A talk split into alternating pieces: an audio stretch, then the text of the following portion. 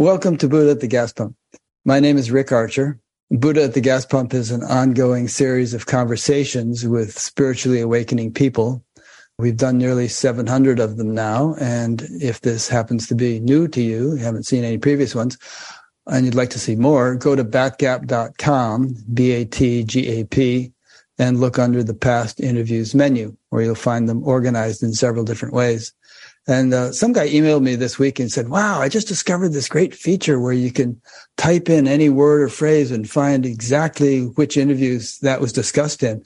And so you should tell people. So I'm telling people now, um, under the past interviews menu, the first item under there is a, a, feature like that, where you can type in any word or phrase and you'll instantly see a list of all the interviews in which that word or phrase was mentioned. And then by clicking on the, the listings below, it'll take you right to that spot in the interview and you can listen to it. Uh, yeah, there's instructions there in more detail. Okay. So also I want to mention that uh, a couple more things. One is we have a little project going where uh, we're transcribing and proofreading the transcripts of all of these interviews. And if so, we have a nice team of volunteers helping to proofread. If you'd like to join that, get in touch. And finally, um, this program is made possible through the support of appreciative listeners and viewers. So if you appreciate it and would like to help support it, there are PayPal buttons on every page of the website and a page explaining alternatives to PayPal. My guest today is Carter Phipps. Carter is the author of Evolutionaries, which was published in 2012, and co-author of the Wall Street Journal bestseller Conscious Leadership with John Mackey and Steve McIntosh. I've interviewed Steve. He is co-founder of the Institute for Cultural Evolution, which addresses political polarization through focusing on the cultural roots of America's challenges. He hosts the Thinking Ahead podcast and is a former award winning journalist and executive editor of What is Enlightenment magazine. And I will be linking to his website on his Batgap page. It's carterphipps.com. I used to subscribe to What is Enlightenment magazine. Today, we're actually going to be talking a lot about what is enlightenment. And if we have time, we'll also talk about his book, Evolutionaries, which I read or listened to the audio version of in the last couple weeks and enjoyed tremendously. As I listened to it, I wished I'd had a photographic memory because there was so much good stuff in there. So many interesting thoughts. I mean, you could make an interview out of every chapter. This is a sampling. Obviously, we're not going to go on for days talking about all this. We'll give you a taste for a couple of hours of what Carter has to say. The thing that got me going on the idea of interviewing Carter was that he and I and many others were speakers at a conference at Harvard Divinity School in April. I was with the um, Association for Spiritual Integrity. We gave a presentation, and Carter gave a presentation himself entitled Mysticism and Its Discontents. Does spiritual illumination create its own intrinsic blindness? The presentation interested me because if you've been watching Batgap interviews, you've often heard me lament about the situation of spiritual teachers who are very inspiring in many ways, but then misbehave in many cases more egregiously than the ordinary person would. And it's confusing because traditionally we expect spiritual enlightenment to confer some sort of saintliness upon a person and have them be exemplars of ideal behavior. And very often the opposite seems to be true. So it's uh, something I've been pondering for a long time now. And reading Carter's article and this upcoming conversation we're going to have, I think will help us gain greater clarity on that conundrum. So, Carter, where would you like to start? Give us a nutshell version of the premise of your paper, and then we can pretty much follow the logic of the paper as you laid it out because it was very systematic. But let's get us started. Yeah, thanks for all that. That's a big question. I wrote it this year but I've really been thinking about it for at least 10, 12 years. I thought about it. I think the, honestly, the very last retreat I did with my own teacher of my own community, and that you didn't speak about that, but that community eventually fell apart. The very last retreat, I think some of these ideas really crystallized for me. And that was almost, that was more than 10 years ago. Do you mind uh, saying who your teacher was? Yeah, sure. My teacher was, uh, since I was really in my early 20s, I was in Andrew Cohen's community And that community was also the What is Enlightenment, the magazine you spoke about, was a project of many of us in that community. And that big, you know, it was much more than a vehicle for his teachings or that community's teachings or anything like that. But it came out of that community. It was a great magazine. I liked it. Yeah, yeah, it was fantastic. It was a wonderful, you know, that was its own wonderful, beautiful journey that we went through creating that together. And many of us who worked on it, it was a beautiful, really enjoyed that process. And I think we were able to explore so many nooks and crannies of the spiritual life. And it gave me a, I think, a unique perspective because not only was I sort of practicing it very intensively in my own sort of spiritual context or own communal context, but then we were interviewing people in every tradition. We were interviewing contemporary teachers, Western and Eastern. We were talking about it, discussing it. You know, the whole inquiry was, I felt like I learned so much about just the history of teachers and teachings and in all kinds of East meets West contexts. And so that combined with my own experience in my own community with my own teacher all mixed together. And I just thought a lot about that question.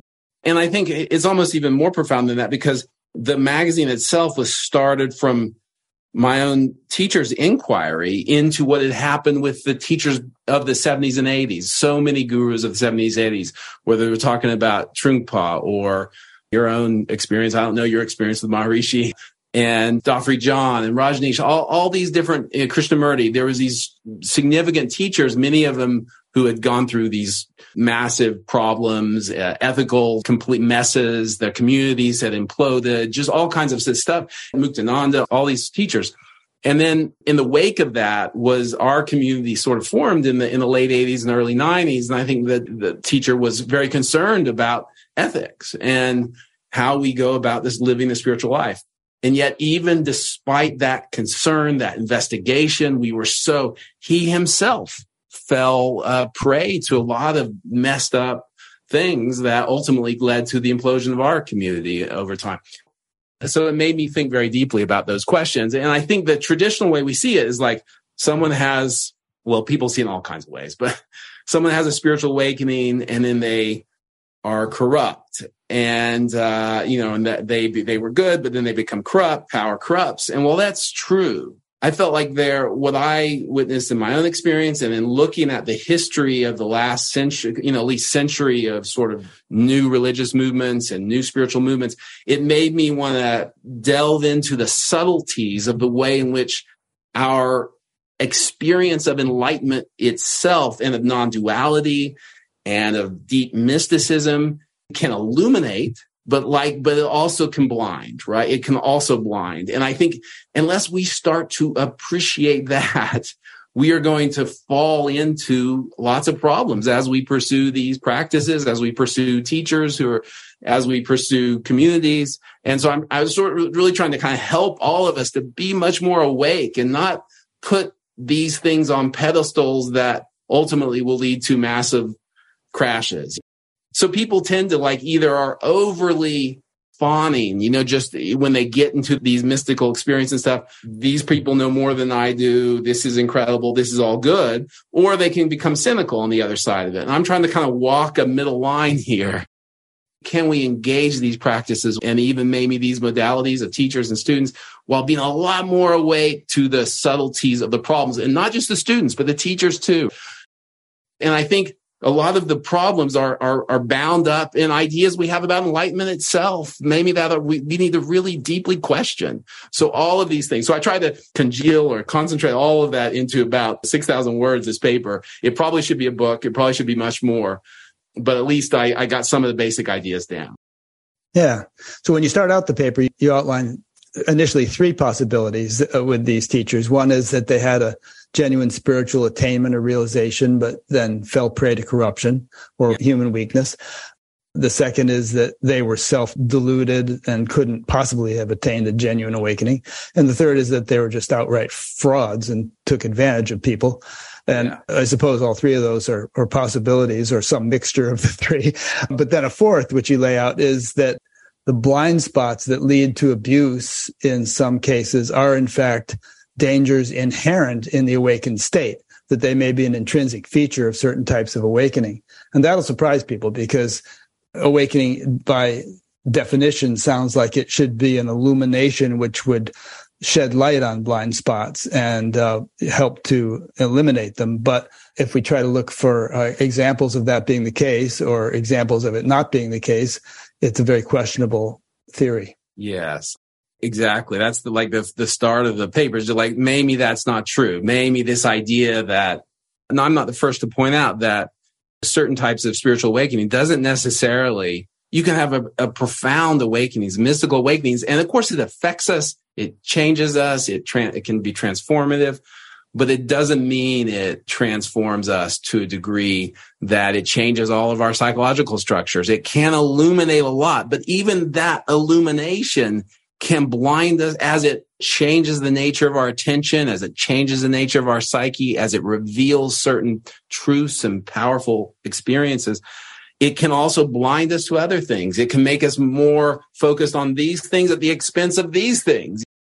And if we just accept that this is the way, the truth, and the light, and we think this is just revealing nothing, this is nothing good, we will be blind to the ways in which this might delude us. And of course, some of those won't show up very strongly initially, but over time, they can be very profound and have huge effects. So what I say is like, I was trying to understand the complications and confusions that lie within the realizations we seek, that can come out of the realizations we seek, not just the corruption we bring on our own. I suppose one initial consideration is like the title of your magazine, What is Enlightenment? Some people seem to view enlightenment as like pregnancy. Either you're pregnant or you're not. Either you're enlightened or you're not. There aren't degrees of enlightenment. Once you've got it, you've got it. There was one guy I interviewed, I remember towards the end of the interview, I said, so, you know, what seems to be on the horizon for you? What do you see as the direction of the trajectory that you seem to be on? And he kind of looked at me with this puzzled look uh, and basically said, I'm done. What more could there be? And I was kind of you know, forehead smacking myself the fact that someone could relate to enlightenment as if it's the end of their personal evolution and almost the end of like human striving and human development. To me, it's like we've taken a wrong turn somewhere in the way we understand the nature of mystical realization as some sort of pinnacle of human evolution. I think we really have to question that because that in of itself, and it's very deep in there for a lot of people, leads to all kinds of messes and problems and, and ways. And that, that someone say, ah, I'm done. I don't have to grow anymore. I'm, I'm done. And I think that the subtleties of why we've drawn those conclusions need to be unpacked. So let's try to define enlightenment. Why don't you give me your definition? I'll give you mine and we'll compare notes.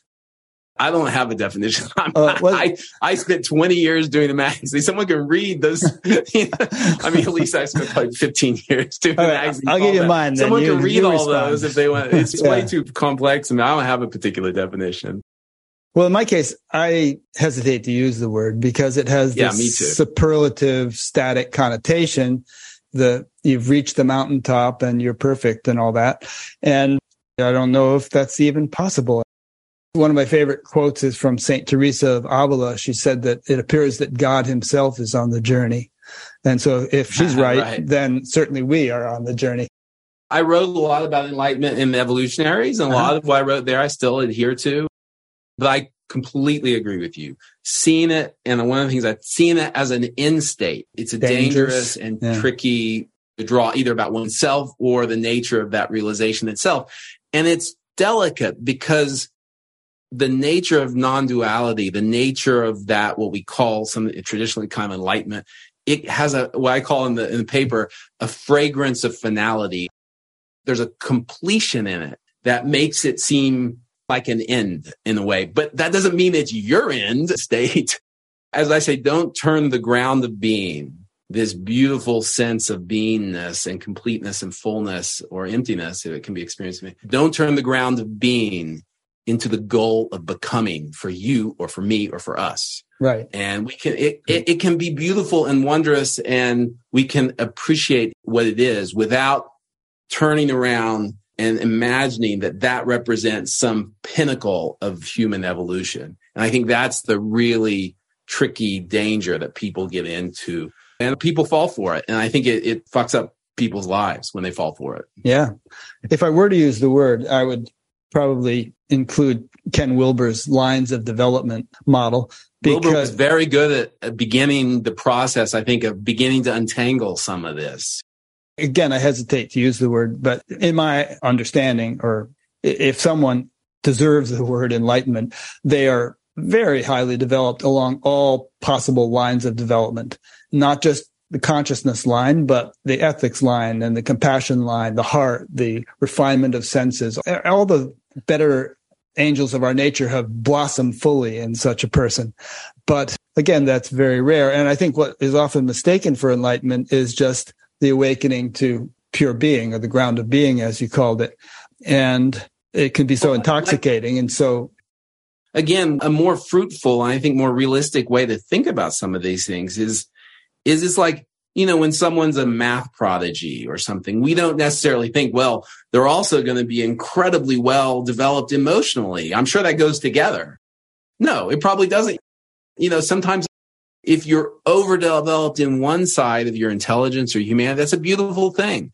You may be a genius in a certain area, but it may come at the expense of something else. Probably likely does come at the expense of some other part of the self. And that's not a bad thing we all represent these amalgamations. And sometimes if we have certain strengths in certain areas, it goes together with weaknesses in others.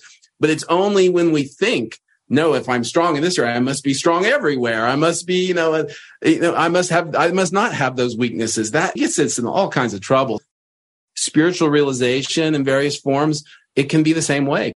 People who have unusual capacities to have powerful, permanent or semi-permanent state experiences, that maybe go together with uh, confusions or deficiencies in other areas of the self. Yeah. People did this with Einstein. They wanted him to become president of Israel and they were yeah. asking him all kinds of questions about areas that had nothing to do with physics because they assumed he was just this uber genius yeah. who would be great yeah. at everything. Yeah, exactly. And it doesn't mean he might not have wisdom. He might have beautiful wisdom, but it doesn't mean we should put him on some kind of universal pinnacle of evolution. But when it comes to enlightenment, though, I was in the TM movement, as you know, and one of Maharishi's teachings was that if you water the root, the whole tree will flourish. And so basically just develop consciousness and then all other aspects of life will be enhanced. Yes. And it really didn't pan out that way. Maybe it, it did to some extent, yes, but not to the extent he emphasized. It became clear that one really needed to pay attention to all these different aspects of life and try to behave ethically and try to take care of your health, both mental and physical and all that kind of stuff. There were people cheating in business and ending up in jail who were big supporters of the TM movement and enthusiastic meditators. It's like tapping into pure consciousness. It's not some magic button that brings perfection to everything else. It is not indeed. Look, I think there's an embedded truth in what you're saying. There is something so fundamental about awakening to consciousness and without an object, you know, the consciousness as the ground of being. There's something very fundamental to non-duality experienced in a very deep way. It can be transformative. And I say in the paper, it can provide a sort of an evolutionary wind in your sails. And that's a beautiful thing. There's nothing wrong with that. That's beautiful. It's just when we start thinking that that's what we need, that that's all we need, you know, and we just focus on that, that the more powerful that is, the less we need to worry about other stuff. And then you get into some dangerous things. If people have psychological makeups where they just want, they want to avoid parts of themselves, that becomes a very easy way to do it. You dive as deeply as you can into that and you can avoid the rest of yourself. Of course, that will come out and that will be a mess. So there's an embedded truth in that, but it's a dangerous truth if you see it without moderation there's an historical mystique about it. For instance, Valmiki, who wrote the Ramayana, was a highway robber and murderer. And he encountered these sages and got inspired and sat and went into samadhi for seven years or something when he came out. He was a saint or yeah. Saul on the road to Damascus. He got zapped spiritually somehow and became yeah. the apostle Paul. So the people have undergone St. Francis of Assisi was kind of a creep actually. And then he underwent yeah. a big transformation and Beautiful. became a saint. So there are these instances where we see people's personalities apparently transformed in every respect as a result of spiritual awakening. So that's part of the storyline about what enlightenment is or should be or could be that's a beautiful thing. We can accept that and acknowledge that and just that the, the, deep and rich and complex history of mystical thought in all those ways. It's tremendously transformative and can be. And we can accept that and honor that beauty without drawing these conclusions about the self and about perfection, about the top of the mountain and about finality and about the end state of evolution, all these kinds of things, which then we really are getting into trouble. But we can accept all that rich and varied, beautiful history of mysticism and its transformative power. That's a great thing. So yeah, that is true. That's all true. But then there are so many contemporary examples of that not being true of oh, people yeah. who, who have you know shakti up the wazoo and there's oh. you know they glow in the dark but they are sexually abusing women or drinking or whatever they're doing alcoholics and then there's a lot of examples in the past too. I don't think it's just contemporary. I think yeah, you're probably right. Probably, you know, we don't remember probably many of them, but but I think there's a long history of that. But the tricky thing is, I think our current thing would say like you could make an argument that the last 50 years of East meets West mysticism in the West uh, would not only tell you that some people who have deep realizations can be ethically challenged in all kinds of ways, it would almost tell you something more. It would tend to apply to the people who have some of the most powerful capacities for mysticism and mystical states and be able to share those in some ways seem to be more ethically challenged than the average person they seem to fall more prey to it. And I think we have to like be honest about that and say, what does that mean? As I say in the paper, you would think we just had an unlucky run, you know, of unstable narcissists that suddenly became spiritual teachers. It was an accident, you know. I'm sure the next 50 years will produce all the pure hearted. No, I don't think that's true. I think we have to be honest that there may be aspects of the psyche that are not necessarily healthy or integrated that can result in very powerful mystical awakenings and that may be a feature, not a bug. Yeah. And we can appreciate those people and say, wow, that's a beautiful thing without then saying, oh, they must know everything about everything because that ain't true. In fact, it could be the opposite. They could know a lot less about certain things. I remember in the later days of my own teacher, when he would teach retreats, sometimes he would get very deep into the ground of being and into kind of non-duality, into a mystical states. And he could transmit those. He was very powerful at, sometimes at teaching those states of consciousness. But I used to feel sometimes, especially in the later days, because I think I was more awake to this, the more he would get into that experience, the less he was able to speak in really intelligently about life. the truths that seem real in that state would obscure his ability sometimes to speak intelligently because enlightenment is the main thing. Those states of consciousness are beautiful and they have their own power. It's like their own power and they're what's important and isn't just experiencing that reveal the truths about everything else we need. And like you said, we just water that and everything else, the, the tree flowers. But I used to watch him. I, sometimes when he would get asked questions about other stuff, I feel like it was when he was more embedded and, and, and focused on those states that he was less able to speak cogently, intelligently about issues in the world. We were working on the magazine together or something, he might be able to speak, but when he wasn't as much in that kind of state, you know, so I just think it's, it's interesting. So we have to ask these questions. We have to think critically. We can't abandon our criticism as, as we enter the realms of mystical awakening. You know, we really yeah. need not to kind of reminds me of a friend of mine who's a professional guitar player. And he said one time he took a lot of psilocybin and he, he sat for hours and hours doing this guitar riff that he thought was totally brilliant. And then finally, next day when he listened to the tape, it was just totally crap. And he was just doing yeah, this stupid exactly. thing over and over again. yeah. And we know that the opposite can happen too, right? You might have just something brilliant come out and that's yeah. beautiful, or it might not be that at all. My teacher in this case, his brilliance about what enlightenment in its pure form might be might increase in those retreat environments, even as his ability to speak intelligently and cogently about other aspects of life might decrease, you know? So again, these are trade-offs in the human character. And as I say, there are always trade-offs when we're dealing with the finite world of human evolution, human psychology. There are always trade-offs in the finite world, even when we are talking about gateways to the infinite the infinite is not this world, right? The infinite is that world. And, and it's what a wonderful thing that we might be able to become transparent or see infinity that the worlds might cross. That's a beautiful thing. But let's not pretend that this world is infinite, that this world is perfect, or that this world, that the end state of becoming can be reached in any kind of human form. Let's not pretend those things. This is when we pretend those things that we get into trouble. Yeah, which reminds me of something I always come out with when I try to define enlightenment, and that is that life is multidimensional. There is a dimension which is perfect and in which in fact nothing has ever happened you know it's pure unmanifest being. And there is perhaps a level at which everything is also perfect in the sense that it's all divine. Everything is just well and wisely put and god is orchestrating it and then there's another level which vedanta refers to as vyavaharika which is the transactional everyday reality in which things are obviously not perfect and we have wars and hunger and diseases and all the problems. And my understanding is that as a human being evolves, they don't just burrow down into the transcendent and hide out there, but they become multidimensional. They're able to incorporate within the spectrum of their experience that full range that I just described and function on all levels uh, simultaneously. Or as the case may be, there's a level which is non-functional. So that might be there, the pure silence in which one feels I'm not doing anything. But then more manifest levels in which one is very much engaged in a practical, sensible, realistic way with the quote unquote real world.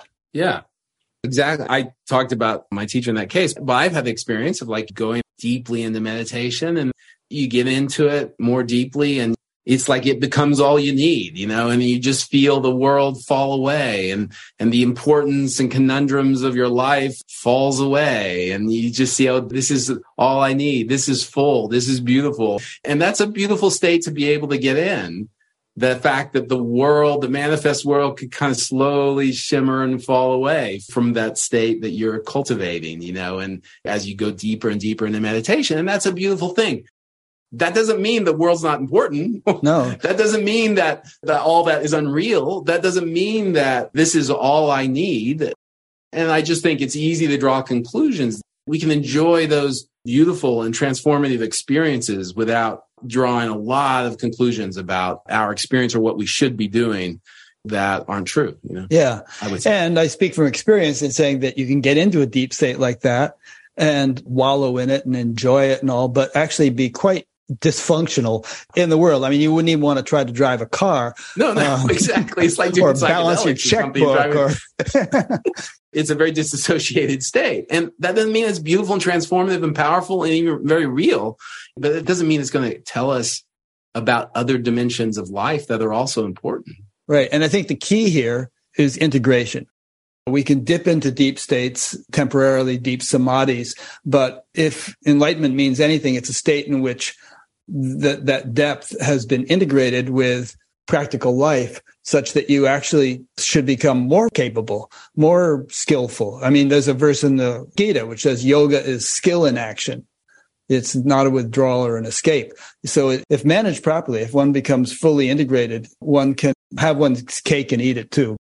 Be deep in the transcendent and fully engaged in activity in a more effective way than if one didn't have that transcendent dimension. Yes, I generally agree. Although I think there's a myth in there, though, that we want to be careful. Again, it's like life is complex. There's a lot of ways of focus. There's a lot of trade offs we make as we focus on this part of life or this part of life. And I think sometimes people get the idea that this experience I had in meditation, that now the goal is to bring that into the rest of my life somehow. Like I should be in this beatific or Buddhistic state as I go through life. And they almost like judge themselves against that state. And I just think that gets into very tricky territory because it doesn't mean, like you said, we can integrate some of the insights and beauty of that state. It can be transformative on its own terms. But if we're trying to hold on to something and if our integration isn't like with our hands free, if it's trying to fit all these worlds together that are actually in polarities with each other, that gets challenging. I think sometimes people forget the goal is to be. I totally agree. That can be dangerous. Yeah. I agree.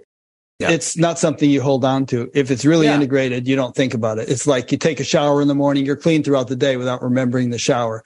So whatever benefits accrue from this deep immersion should be there spontaneously if they're if they're there at all. But they're not enhanced by some conscious attempt to retain them as you go through your day. Or to judge yourself against that state just because you're not. Right. And look, if you're Thich Nhat Hanh or a saint in that well, maybe that's your path and that's fine. But for many of us, we're going to be engaged in the world in all kinds of ways that retaining some beatific state is not, not only is it not possible, it shouldn't be the way we think about the goal of our own practice. We could take an example of getting a good night's sleep. You just feel better throughout the day because you've had one. And the same would be true of deep immersion in being, let's say you do it with meditation or something, then Absolutely. throughout the day, you don't have to think about the fact that you had that experience in the morning or whatever, but the experience permeates or enhances your functionality. The mind body system has been a little bit more fine tuned by virtue of it. You agree? I agree. Good. So we've kind of touched on this, but we can touch on it a bit more. Is mystical attainment seen as an end state? Is there such a thing as an end state? I write about this in Evolutionaries. You know, a lot of traditional teachings, there's this extraordinary in human history, the discovery of this transcendence, of transcendent realm, of transcendent consciousness that plays a huge role, I would argue, in the axial age of that era of human history in which all the religions formed. That discovery of transcendence is this powerful, beautiful thing. But in so many of those traditional religious contexts, that becomes what is real and the world becomes sort of unreal whether it's you know heaven is real and this is sort of unreal or this is maya or every tradition has their own version of that's real and this is unreal you know and there's some mitigating traditions in there but i would say that count me on someone who believes that that may be real, but this is also real. No, this is an illusion. This matters. And there's different ways in which the Aurobindo, the great Indian saint, has some beautiful ways of talking about the dangers. He calls it the refusal of the ascetic. When you imagine in the overwhelming power of the mystical realization that this world is not real. So there's all kinds of ways in which mystical realization is, is so powerful, it can be deluding. And I would argue that's one of the ways it can be deluding it's like the embedded truth that you can experience can blind you to another truth that's not part of that experience. The delusion is embedded in the truth itself. And so I think one of the delusions that can be embedded in deep mystical experience is that sense that part of the beauty of it is the sense of finality. As I talked about, that completion, that fullness, a nothing missingness. But that nothing missingness is about consciousness, not about Carter You know, it's not about Rick. but it can be easily flip over into I'm something is finished about me. And I think there's been a whole mythology of what enlightenment is the top of the mountain, the pinnacle of evolution, the, whatever it is in the East meets West progressive spiritual world this mythos that I very much came of age with. And I think that I began to realize at a certain point that mythos about enlightenment being that this is a school and that, that's how you graduate, you know, all these various things. I'm not saying there's no truths embedded in there. I'm just saying that there's some fundamental mythos that that's the goal of human becoming is to merge with that. And when you do that, that's it. There's something complete about that when we start thinking about that attainment and realization as an end state of our personal becoming or our collective becoming instead of this ground, not goal. Ground is beautiful and powerful. It can help us with our own evolution and human evolution. Ground is beautiful, but to turn it into a goal is a very dangerous thing to do in this world, uh, in this time, in this evolutionary context of this manifest universe. That's a very dangerous thing to do. And I think, but it's very, very, very, and can I say very tempting for people to do that.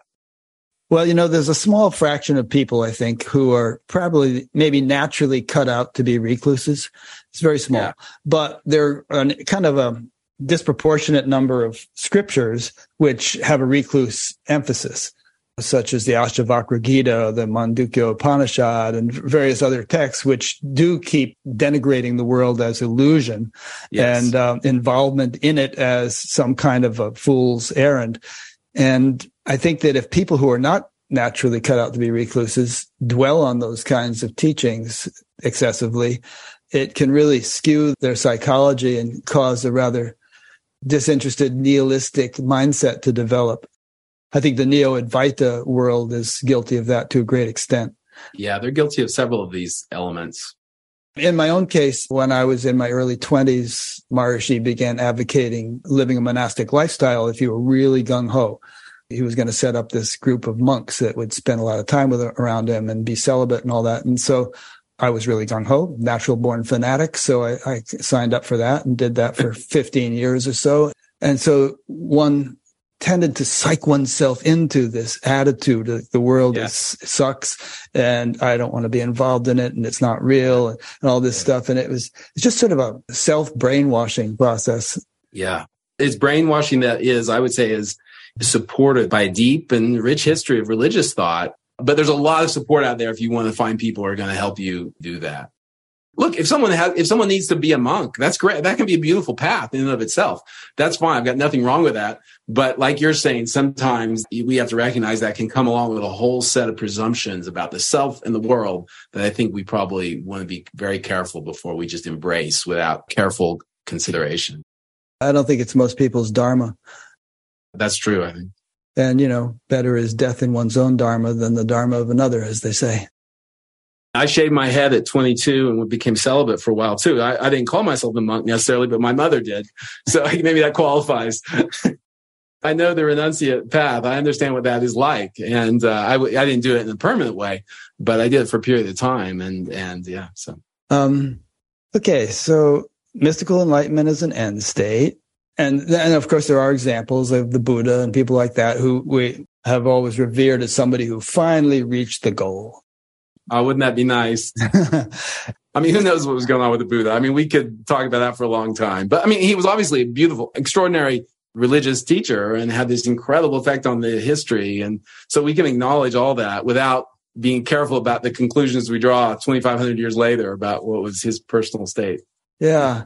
You know, if you live in a culture where a bad cavity in your tooth could end up killing you, and there are all kinds of other difficulties, it might be really alluring to get off the wheel and never be reincarnated again.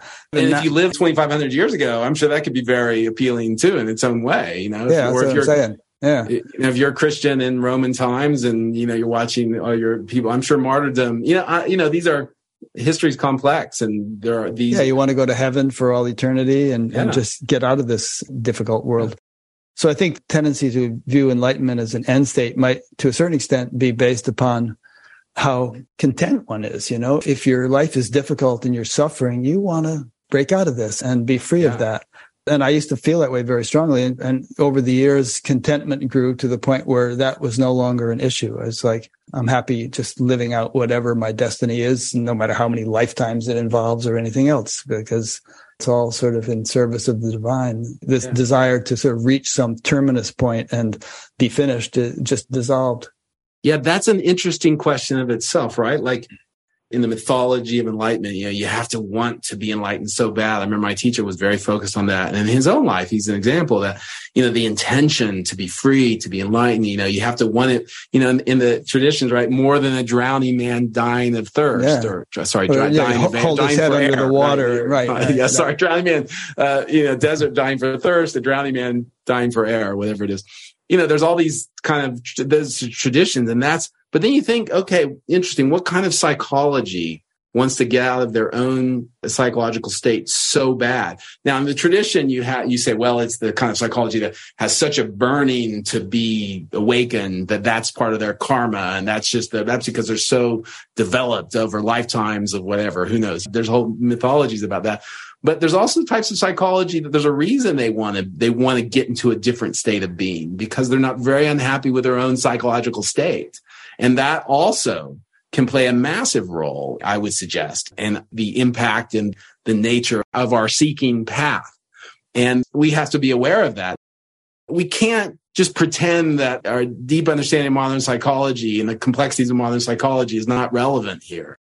And I would agree with that, but I would also say that there could be cases where a person is psychologically healthy, but just has a vehement desire for Definitely.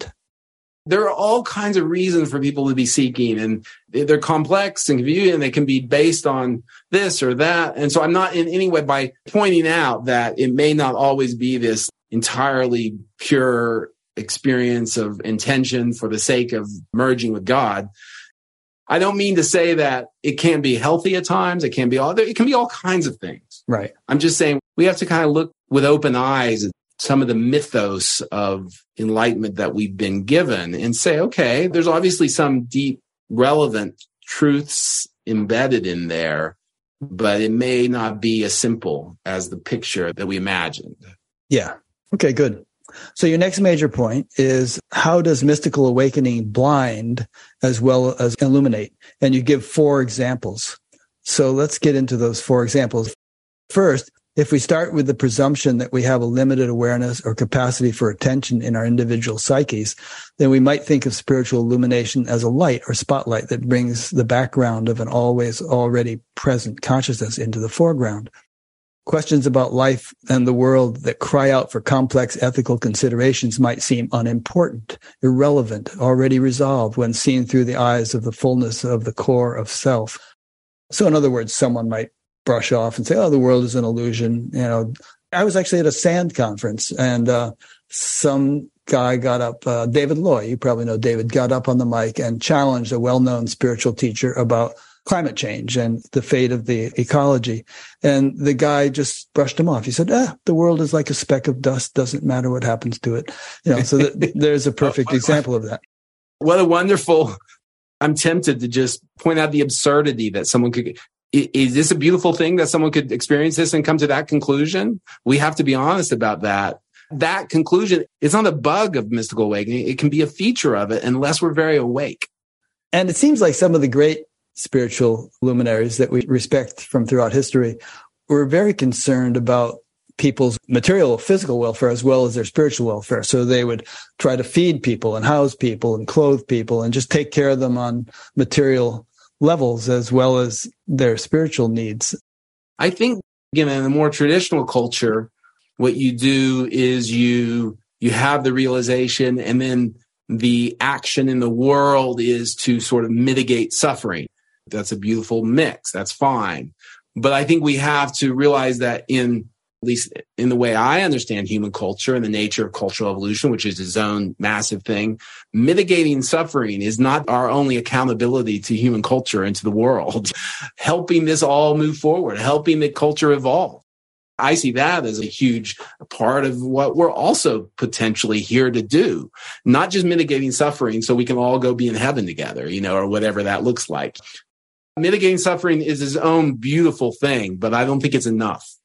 One thing I like about you, and if one looks at your website, you have all these essays on contemporary issues. Like even in the intro I read, you're focusing on uh, political polarization and, and, things like that. And you have essays on climate change and, and other issues. So personally, I respect a person's spirituality more if it makes them more engaged in such things rather than less engaged, more passionate about yeah. solving relative problems. Not that we all need to become specialists in all the technologies that would be involved in solving all the world's problems, but at least we can be supportive of those efforts and see them as important rather than brushing them off as some kind of Maya. Yeah, that has been an important part of my own journey. I think is realizing that culture and consciousness, and that's all are connected, you know, and the evolution of consciousness is not just the realization of consciousness without an object or pure consciousness, the way that you, you said. It's the evolution of consciousness and culture connected together. That part of the way we evolve culture and the external parts of culture is we evolve the interior the internal parts of culture. And part of the internal parts of culture is in is the internal parts of us and the cultural structures we share together and the agreement spaces that we share together. And so you start to realize that my own efforts to evolve myself, not just to experience transcendence, as we've been talking about, but to evolve in all kinds of ways, psychologically, intellectually, cognitively, emotionally, and the ways in which we share those evolutionary spaces with others is connected to the evolution of this whole thing, you know, yeah. in terms of the evolution of culture as a whole. And so you start to link up those and it becomes much more than just doing good works or something like that, you know, just mitigating suffering, which are beautiful, but it becomes part of this larger enterprise that we're all participating in and sharing. And that's the evolutionary point that I really try to get at in evolutionaries. Yeah, yeah. Well, I mean, a healthy green thriving forest is comprised of healthy, green, thriving individual trees. And if each individual tree is sick and stunted and has pine bark beetles or whatever they're called, and all that kind of yeah, stuff, right. then the whole forest is not going to look very good. So, I mean, yeah. that, that's a good analogy, I think, for society. It, it, its overall quality is dependent upon the quality of all 8 billion of our lives in all, all of their aspects. I probably should confess that in 2013, when the community I was part of ended, and in the 2011, I think the magazine I was part of ended, because of the difficulty of that era of my life, I didn't really want to write at that time about spirituality. You know, I'd written a lot about spirituality. I'd written a lot and I'd been in so immersed in those worlds for a long time that I wanted to write about other things. And so to some of that was just because I wanted to write about other things. And I was—I'd got really interested in culture and I'm fascinated by cultural evolution in all kinds of ways. So I wanted to write about all those. It's only this year that really I came back to write. And also I wanted to give myself time to let the dust settle of the intensity of those last periods and of my own, you know, everything that happened in that last era of our community. And I didn't really want to write about spirituality for a while. So I, this is the, my first effort to come back and start to re-engage some of those, some of the things that I thought back then, but I didn't really want to put down for a while. Okay. Then your next point under the major topic of how does mystical awakening blind as well as illuminate is we may be much less inclined to look at ourselves and our own conclusions with the critical eye of an outsider. In other words, this awakening may liberate us from unhealthy self doubt, even while diminishing our ability for healthy self criticism. I think that's a good one. And I can think of so many examples of that where they buy into the own myth that's built up about them in terms of their perfection, their infallibility, and their students try to get in tune with their thinking, but don't yeah. dare give them critical feedback and they don't want yeah. critical feedback and students are shown the door if they offer critical feedback. And so yeah. it becomes this sort of unhealthy dynamic uh, in which, uh, you know, the emperor has no clothes, but no one dares to say it. Yeah, exactly. And there can be, you know, very gross versions of that, but there can be subtle versions of that too, which can still have profound effects again, it's like this awakening may liberate us from unhealthy self doubt. That gives you a confidence and kind of an inner strength. You're not walking yeah. around thinking, "Oh, I'm so I'm worthless." We, I'm we all can have a neurotic self doubt and self criticism, and our super ego can be very strong in ways that don't allow us to be liberated, kind of express our natural gifts and talents. And one of the th- things about certain types of awakening is they can liberate that and you can find confidence in that. And the confidence that flows from awakening can be very beautiful and powerful and attractive. We all want that kind of confidence. We all want the confidence that's free of self concern. But free of self concern has its own challenges. That has its own problems because you don't want to comp, You can be very easy in subtle ways. You don't want to compromise that confidence in order to question oneself in the ways maybe you need to in order to be the healthy integrated psyche that we all need to be. We all have to question ourselves and that can be very uncomfortable and it can prick at the confidence bubble and none of us want the confidence bubble pricked, least of all someone who's has it very strongly who's had a very powerful awakening. That can be a big part of it. It can diminish our ability for healthy self-criticism and that's a real thing. I, I saw that with my own teacher no doubt, but you could see it with a lot of other teachers as well. It wasn't just him. It's I think it's very common. A related facet of this is that one of the um, characteristics of enlightenment is sometimes said to be spontaneous right action, where whatever you're doing is completely in line with cosmic intelligence or divine yes. intelligence, whatever you want to call it. And I've seen examples of people who buy into that with regard to their own behavior and who, for instance, are seducing a series of women in their sangha and when it finally comes to light, they say, well, I wasn't doing it. God was doing it. you know, I'm just in tune with the divine. You know, I'm not responsible. It sounds absurd, but this is it literally the alibi somebody gave. It sounds absurd, but right. But how do people come to that conclusion? Well, I think we can see that the experience that something else is acting through you can be very compelling to mm. people who have deep mystical states or the capacity to access those states. That experience that my motive is pure can be very compelling and combined with the lack of self doubt and confidence, that can be a very compelling experience. We had a little back and forth in email about this, but the history of religious thought, you know, is like pure motive is a very dangerous concept. And when people experience themselves pure, pure motive, motive well, like the experience that I'm doing this only for the best reasons. I'm doing this for completely altruistic reasons. I'm doing this because spirit is working through me. I'm doing this because I'm just acting on my intuition, which comes from a higher source. All of that. Now, all of those can be in any given moment. Maybe something is acting through us in some beautiful way. Maybe we are in touch with something else. But to assume that that means that we are just this empty vessel that therefore whatever that motive happens to be must be good is a very tricky, dangerous concept and something that is a lot of religious history. You know, like as I often say, the history of religious thought is and also cultural thinking of a history, cultural evolution. It's not why bad people do bad things. It's why people who think they're doing the good things do bad things. That's the challenge. And that goes way back in history. There was times, of course, when we thought burning someone at the stake, they came up with the reasons why that was good in service of God. We look at that as an absurdity today. But I think the way sometimes people relate to their own intuitions and again can be beautiful expressions of being in touch with something beyond us. But in what you're talking about, it doesn't excuse anything. The experience of pure motive can be very deluding. And if you have a teacher or a realizer who is convinced that whatever their own instincts are is an expression of pure motive, that's not a good recipe for right. human behavior. And if he is surrounded by students who have bought into that idea and definitely who, who condone anything he does because they figure he's cosmic and it might seem crazy to me, but what do I know? I'm ignorant. And so yeah. I'm just going to go along with it. That's a recipe for disaster. This would be a good time to throw in one of my favorite quotes from Padmasambhava. He said, Although my awareness is as vast as the sky, my attention to karma is as fine as a grain of barley flour. And my video editor, Angel, uh, said I should elaborate on that quote because she says uh, I think she thinks a lot of people misunderstand it. But he, basically, he's saying, "Okay, I'm really cosmic, but I have to be very careful about my behavior every moment. I have to be on my toes, self-scrutinizing, not taking anything for granted, just being precise or impeccable, as Don Juan Matus would say." Yeah. I think that we all have strengths and weaknesses in our character. You know, and sometimes certain types of awakening can illuminate those strengths in a beautiful way, but they won't necessarily get rid of the weaknesses. And again, all of this is to say that's not a problem. It's a problem if we think it will.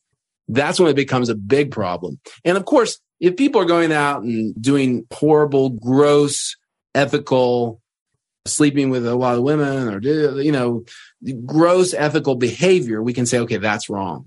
But I wanted to also point out that these mistakes can occur in a lot of subtle ways as well. And they can subtly cause all kinds of problems. But they aren't maybe just gross ethical abuses, but they can cause massive problems nonetheless, just in the subtleties of these issues. I think actually the more you advance spiritually, the subtler it gets and the more fine tuned you have to be in discerning those subtleties yeah, I think I say here, I say, uh, you know, being somewhat undistracted by one's own problems and neurosis, neurosis, and aware of consciousness as a foundation of being is a powerful, wonderful quality.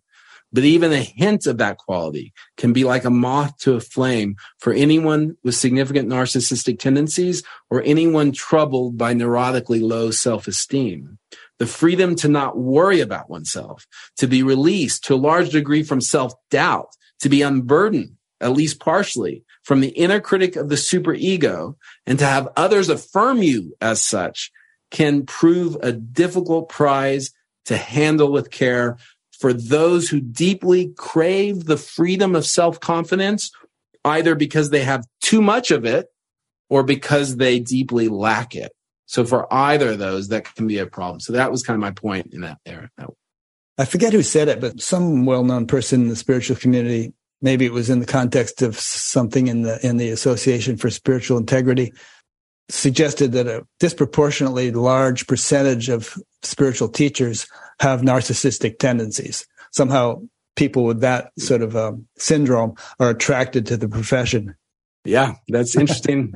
interesting in and of itself. We should ask why that seems to be true. Yeah. You know? Well, you know, such people like sitting in front of audiences and being showered with praise and adulation. Yeah. It's a danger of the position, I guess. And even if you have a seed quality of such tendencies, it can sprout, it can be nourished when you step into a teaching role. Yeah. You know, I saw it in some of my own fellow students. Again, these get into some subtleties that sometimes are hard to explain. But sometimes the students who would look best initially were ones who had the ability to be undivided in life, to have a certain kind of confidence. It can be a very attractive thing. You know, narcissists can sometimes do that, right? That's why the charisma of the narcissist, right? Is the confidence in that, the yeah. undividedness. That is a very attractive, can be attractive quality. And I think that you add mystical awakening to that, and that's a tricky, potentially toxic brew. There's a, a spectrum of people who, who have various forms of self doubt and various forms of neurosis. And I think that basic point is tricky. And I think sometimes, especially when we are less mature and we have a less maybe mature understanding of life and people as we get older, I think we are a little more attracted to that. At least I was a little more attracted to that, that kind of confidence instead of hmm. the kind of confidence that comes from wisdom and deeper integration and a more complex understanding of the self and life experience. There's a different kind of confidence that comes from all that. It's not as thin and as brittle. And ultimately, I think it's a better kind of confidence. But nevertheless, that is very attractive to people. Well, you can think of religious fundamentalists or political fundamentalists or whoever yeah. who are just adamant about their opinions. They're very confident. They speak. For, there's no nuance, you know, no self reflection, no wiggle room, no compromise. Yeah. It's just like, you know, my way or the highway. Yeah, God, these are tricky questions, you know, because sometimes people like that might be more prone to types of spiritual experience. Question came in from my friend Linda Weber, who may be your friend also because she lives in Boulder. She says, it seems like, quote, what it means, end quote, is that absolutely no one can get away from being a human being. We must never separate spirituality from the rest of life on earth. Do you agree? Do I agree? Yes, I, yeah, I yeah. agree. I absolutely agree. Yeah, absolutely agree. As long as we're here, this is what we're dealing with. And that fully includes that some people, there are mystics in India they've gone into that world and they're going to sit by on a mountaintop or in a cave or whatever. Ramana Maharshi sat in the cave for 15 years, whatever. And he went deep into that experience. I'm not saying that doesn't have its own magnificence and beauty, but that's very rare that that's the path for someone, you know, and as we're part of this culture and part of this world, everyone's listening to this. Yeah. We're always part of the world, whatever we're doing. You know, we're part of this culture. We're part of this larger evolutionary process and trying to draw a harsh line between the spiritual and the manifest world. Yeah, anyway, I yeah. The next point under how does mystical awakening blind as well as illuminate is something I think we've already covered. Maybe we don't want to talk more about it, but it's a domain creep, assuming that someone is an expert in things that they're not expert in simply because they have this spiritual realization and a certain you know, aura about them. Yeah, this is a little more obvious thing. I think people do this in all areas. Sometimes when people become a super expert in any one area, they suddenly feel a lot more confidence about everything else. And, and that's not always bad. A lot of our public intellectuals are public intellectuals because, like you said, Einstein, they had a breakthrough in one area and then we asked them about everything else. And, you know, maybe there is wisdom there, but it doesn't mean they know about everything else this is like doubly or triply or 10 times true in the spiritual world because it's so foundational. Like understanding that that experience of being is so foundational to being human that then the temptation to think we really know a lot about all the other areas of life because we can see clearly now the clouds have gone and is is incredibly tempting and you see spiritual teachers sometimes all the time just opining on all this stuff. You're just like, are you kidding me? I mean, it's like, it just seems to go with the territory. Of course, we all opine a bunch of stuff all the time, but I guarantee they feel a lot more confident about it that suddenly like they have a special knowledge. And you just see this all the freaking time. And it's just like, it's a funny thing, but it, it speaks to the deluding nature of what are even authentic realizations. It's something to be aware of as I say here, whatever the confidence that is derived from mystical attainment, it's like it can't be contained. It overflows its boundaries. You know, it can't be contained. And again, that's the experience. I think we can judge that that's the reality of experience because everyone seems to do it. but we can all have a little bit of awareness of that, even maybe. And if we can all start to culturally have a slightly different relationship to all that, maybe even those people who have those experiences will have a different relationship to it. You know, I'll tell you a funny story. In the summer of 76, I was in New Jersey because there was a court case there where the TM movement was trying to teach in the schools and the Christians were opposing it. So it had gone to court. And so Maharishi sent a small group of us to live in New Jersey, five of us. And John Gray of the Mars Venus books was one of them. I was another. And we were living in this house. So we set up this conference thing. And there was this physicist who was in the TM movement named Larry Domash, and he was supposed to speak. But the lawyers who were fighting the court case decided that he shouldn't speak because it would entangle the university or something if he got up and spoke. So Johnny Gray gets up and gives this talk about physics for it must have gone on for 45 minutes or an hour and it was complete gobbledygook. And I was just sitting there like I was the MC of the thing and, and I should have just gotten one of those hooks and pulled him, but it was very embarrassing and he was going on and on full of confidence. He was a very confident guy and he had deep experiences and all. Sorry, Johnny, you're probably not listening to this, but that was an example of that kind of thing. He just felt like he oh, could yeah. do it. Yeah. And I say that like I sometimes I feel like I'm trying to take people's candy away, but it doesn't mean that spiritual illumination or experiences or awakenings can liberate us in the sense that it can liberate our ability to maybe have insights into our lives or other people's lives or culture. It's not that it can't do that. It's just that so often people can't leave it at that. You know, they just have to opine on everything under the sun, like with incredible confidence. I, I think the history of mystics statements about the world and the nature of it may be true if you're meditating in a cave. You know, I remember reading about Eckhart Tolle when The Power of Now came out. I remember reading it you know, and of course the power of now is a beautiful expression of a certain type of mysticism and he, there's an authenticity to his awakening but it doesn't mean he knows about evolution. You know, it doesn't mean he's thought deeply about the nature of life in so many other ways. I remember reading some statements he made. It was just like, oh my yeah. God, you know, it's like, anyway. Well, so you wouldn't want doesn't mean perform, he's not authentic. Doesn't mean he doesn't have things to offer. But you wouldn't want him to perform brain surgery on you or land a, a jumbo jet that you happen to be a passenger in. Indeed. So here's another point. We need to stop treating mystical truths, even the most beautiful and sublime, as beyond the scope of well intentioned and respectful analysis. It does not deny or denude their glory to look at their revealed wisdom with a careful, critical eye. I like that one. Amen. Sometimes yeah. I write better than I speak, so I'll leave it at that. well, the reason I like it is, is that I feel that there's some mutual benefit to be had between an interface between science and spirituality.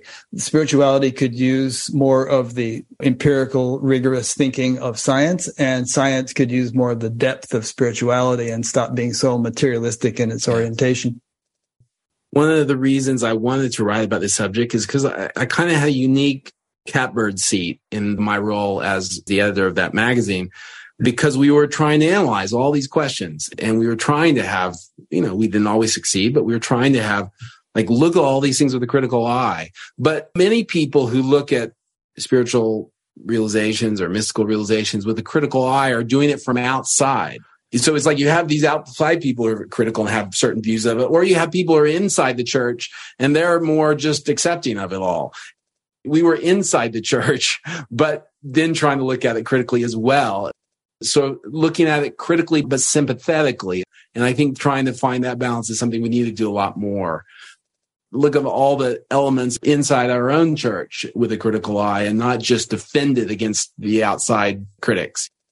We tried to do that in the magazine and that's what I want to do here. And I think until we can do that, we're not going to have the cultural impact on spiritual seeking that will help mitigate a lot of the various disasters that have happened. And that ties in with science too, because true scientists welcome criticism. And the whole point of publishing yeah. a paper is for your peers to try to pick it apart and see if they can do so. And you, you, tell them exactly how you conducted the experiment and, you know, they can use the same equipment if they want to and either confirm or refute your hypothesis. And that, that's how know, the, knowledge progresses this is something that wasn't as true in the traditional world, I think, but in the modern world and religion, but in the modern world, that's that's a gift of modernity. that kind of open ended criticism, self criticism, that's a gift of modernity. It doesn't denude the beauty of those things to be able to be critical. And that's a gift of the modern world. And we should take that forward. One interesting thing is back in Shankara's day, public debates were very much a part of the, the scene. People with different philosophical viewpoints would get up on a stage and debate one another, and it would be a, a, like a sporting event. And very often the tradition was that whoever won the debate, however that was judged, the other guy would become his disciple. I remember that. I know I've been told those stories too. I, I, I always wonder if that really happened quite like that. I mean, yeah. I know that's the myth, but there was a tradition of debate. In some of those high traditions in the Indian subcontinent, there were obviously periods of cultural fluorescence that gave rise to some beautiful things like that. I think I was saying to you before we started recording that I, I wish we could do that more in our society, not not only in spirituality perhaps, but with issues like climate change and gun control and abortion and all these things. Let the opposing parties, rather than just shouting from their respective siloed positions, get up on a stage with proper moderation and the opportunity to speak at length to present their issue and then put it on CNN and Fox News and all the others and let the public watch it and hear both sides. I think that would be really healthy. Cool. Good. Okay, finally, a fourth way in which mystical awakening can both illuminate and blind has to do with the quality of presence we often associate with realizers. And I think that's kind of a big one because there are some awakened people who walk into a room and it hits you like a blast furnace. You feel it. Yeah. And you think, whoa, I've never met a person who could have that kind of influence, you know, just yeah. walking into a room. And then one thing leads to the next. And anything that, that they say must be true because obviously they're awesome. Yeah. And again, uh, here I was trying to make the point that this sweetness and innocence and loving presence can be a powerful and delightful quality that may naturally arise as we inhabit a less distracted inner universe. And as consciousness becomes more transparent, the depths of being become more transparent to the self. That's a beautiful quality. But that can have its own downside. I'm not saying it's a bad thing. I'm just saying we should be awake to the problems that that can lead to. And I saw this in people, I saw this in my own teacher. It can lead us to become more convinced by the truth of what arises in our experience. It's a subtle point, but even as we become less caught up in the passing of thoughts and feelings in our mind's eye and in our inner world, and we become even more present in the now. Everyone wants to be in the present moment, right? Well, that has its own challenges you become more present. You also can be more convinced of the, if you have an insight, well, the reality of that insight, it didn't arise from my thinking mind, you know, arose from the, it's, it's authenticity, the intuition, the ability to focus on your immediate little universe can be enhanced in ways that allow you to become more convinced of the reality of what arises in it and of your convictions and conclusions. Even as we become less attached to the passing of thoughts and feelings in our minds and eyes, we may become more attached to the perceived relevance of the insights that flow from our inner intuitions. Again, that isn't always a bad thing. It can be a really good thing. It can be beautiful but it can definitely be deluding and lead us astray and make us much more confident in the quality and truth of those inner intuitions than we really have any right being. Ken Wilber talks about this, the myth of the given, the idea that what is given to our inner experience is real. And that can be a very powerful, I think that can be enhanced by spiritual awakening, not diminished. Yeah just to dwell on that a little bit more. So there have been teachers, obviously, like Muktananda and Maharishi Mahesh Yogi himself and, and others who really have some Shaktipat. Sure. You get in their immediate presence and your whole consciousness shifts. Yeah. That can be a real eye opener for people who've never experienced anything like that, that, that someone could have such a remarkable influence. And it tends to make you attribute all kinds of other credibility to that person. You know, someone who radiates that kind of influence must be so wise in every other respect and worthy of listening to or obeying and serving and and so on. Yeah, it's intoxicating. You oh, want yeah. to be in the presence of such a person. I've, I mean, oh, I've seen people practically kill themselves driving like madmen, try to get close to Maharishi's car and things like that. Yeah, it can be very intoxicating, very beautiful. That can be a beautiful experience. And again, not a bad, it's a beautiful, beautiful thing. you know, my own teacher at times could have a dispute. You know, he had this kind of vulnerability that could be very intoxicating and beautiful. Mm-hmm. You know, it could be very powerful. And, you know, that, that vulnerability is, is something that you often don't see in people. And, and it can also be an expression of it. But then I also saw at times like I saw how he could become very convinced of things that were in his immediate presence. And he would then start to discount other forms of knowledge that were really important to the situation. And in discounting those other forms of knowledge, he made some big mistakes about people, about how he responded to things because of a certain type of vulnerability. It's for a good reason, but those are some big mistakes because he was convinced of something because it was very real to him in that moment. And then I saw his ability to not be accountable to a previous experience because, you know, that's in the past. And what was real now is what was important. And it made him less able, and uh, not just with him, I saw this other people, less able to be accountable, not more able to be accountable and responsible to all of the choices he'd made, but less able to be accountable to the choices he made. And you see this with other teachers too you know, in my trying to understand enlightenment, reading about other teachers and other people's experience, you can see this as well. So these are delicate and complex questions. You know, again, we're talking about deep polarities and trade-offs in the human psyche that are often in the service of, of some beautiful things. And we should acknowledge that and appreciate that. But don't pretend that it doesn't come with real world consequences and trade-offs. And the more we can all be aware of that, the better we will do. If we just pretend, well, he must know because look at the vulnerability, look at that presence. Therefore, that must be true. Well, maybe not. Yeah. This next one is really juicy. Does enlightenment select for psychological instability? Sometimes I've, I've wondered, does spiritual pursuit make you crazy or are crazy people attracted to spiritual pursuits? maybe both. Yeah, so, maybe both. And I think we have to be a little bit aware of that. Yeah. You start out by mentioning that trauma and some forms of abuse, including sexual abuse, can be a catalyst or set the stage for a personality or psyche to have a propensity for spiritual, mystical, and paranormal experiences. The same is true with near death experiences and psychedelics and a number of things that sort of disrupt our normal state of functioning in a rather abrupt way. My cat has been sleeping here next to me for a while and just. Oh, your famous cat. I heard about your cat in, in your book. That's another cat, actually. That cat oh, okay. died a couple of years ago. Oh, that, yeah, that was a long time ago. That was a cat I had for 17 years, very close oh. to that ah. cat. That cat was my companion through a lot of my spiritual life, and I, I sort of mm. on it. That cat was a wonderful companion. Yeah, so this is a tricky, and you know, all these are tricky and subtle, and this even more so. And I want to acknowledge that these are complex issues. I don't want to pin anyone in any particular uh, situation. But I think we have to answer the question as some people have pointed out, and I know this at a certain point in my spiritual life, that some people who are most prone to people made the connection, I think, between certain types of trauma, maybe as a child, or certain types of tendencies toward paranormal experiences, borderline issues, or you're able to slip into other states of consciousness. I talk about we can imagine how it might work. It seems that when normal ego or self structures become dislodged or some type of trauma forces the self to protect itself by retreating into other parts of the internal universe, a doorway might open to another reality. It's like, oh, I'm not so focused on the manifest world, the physical universe. I'm going to retreat into this other dimension a little bit.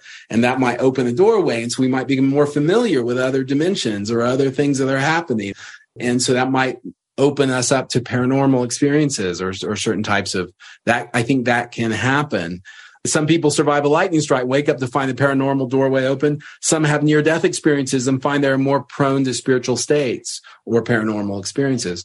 So I think the same kind of thing can work in spiritual states of consciousness.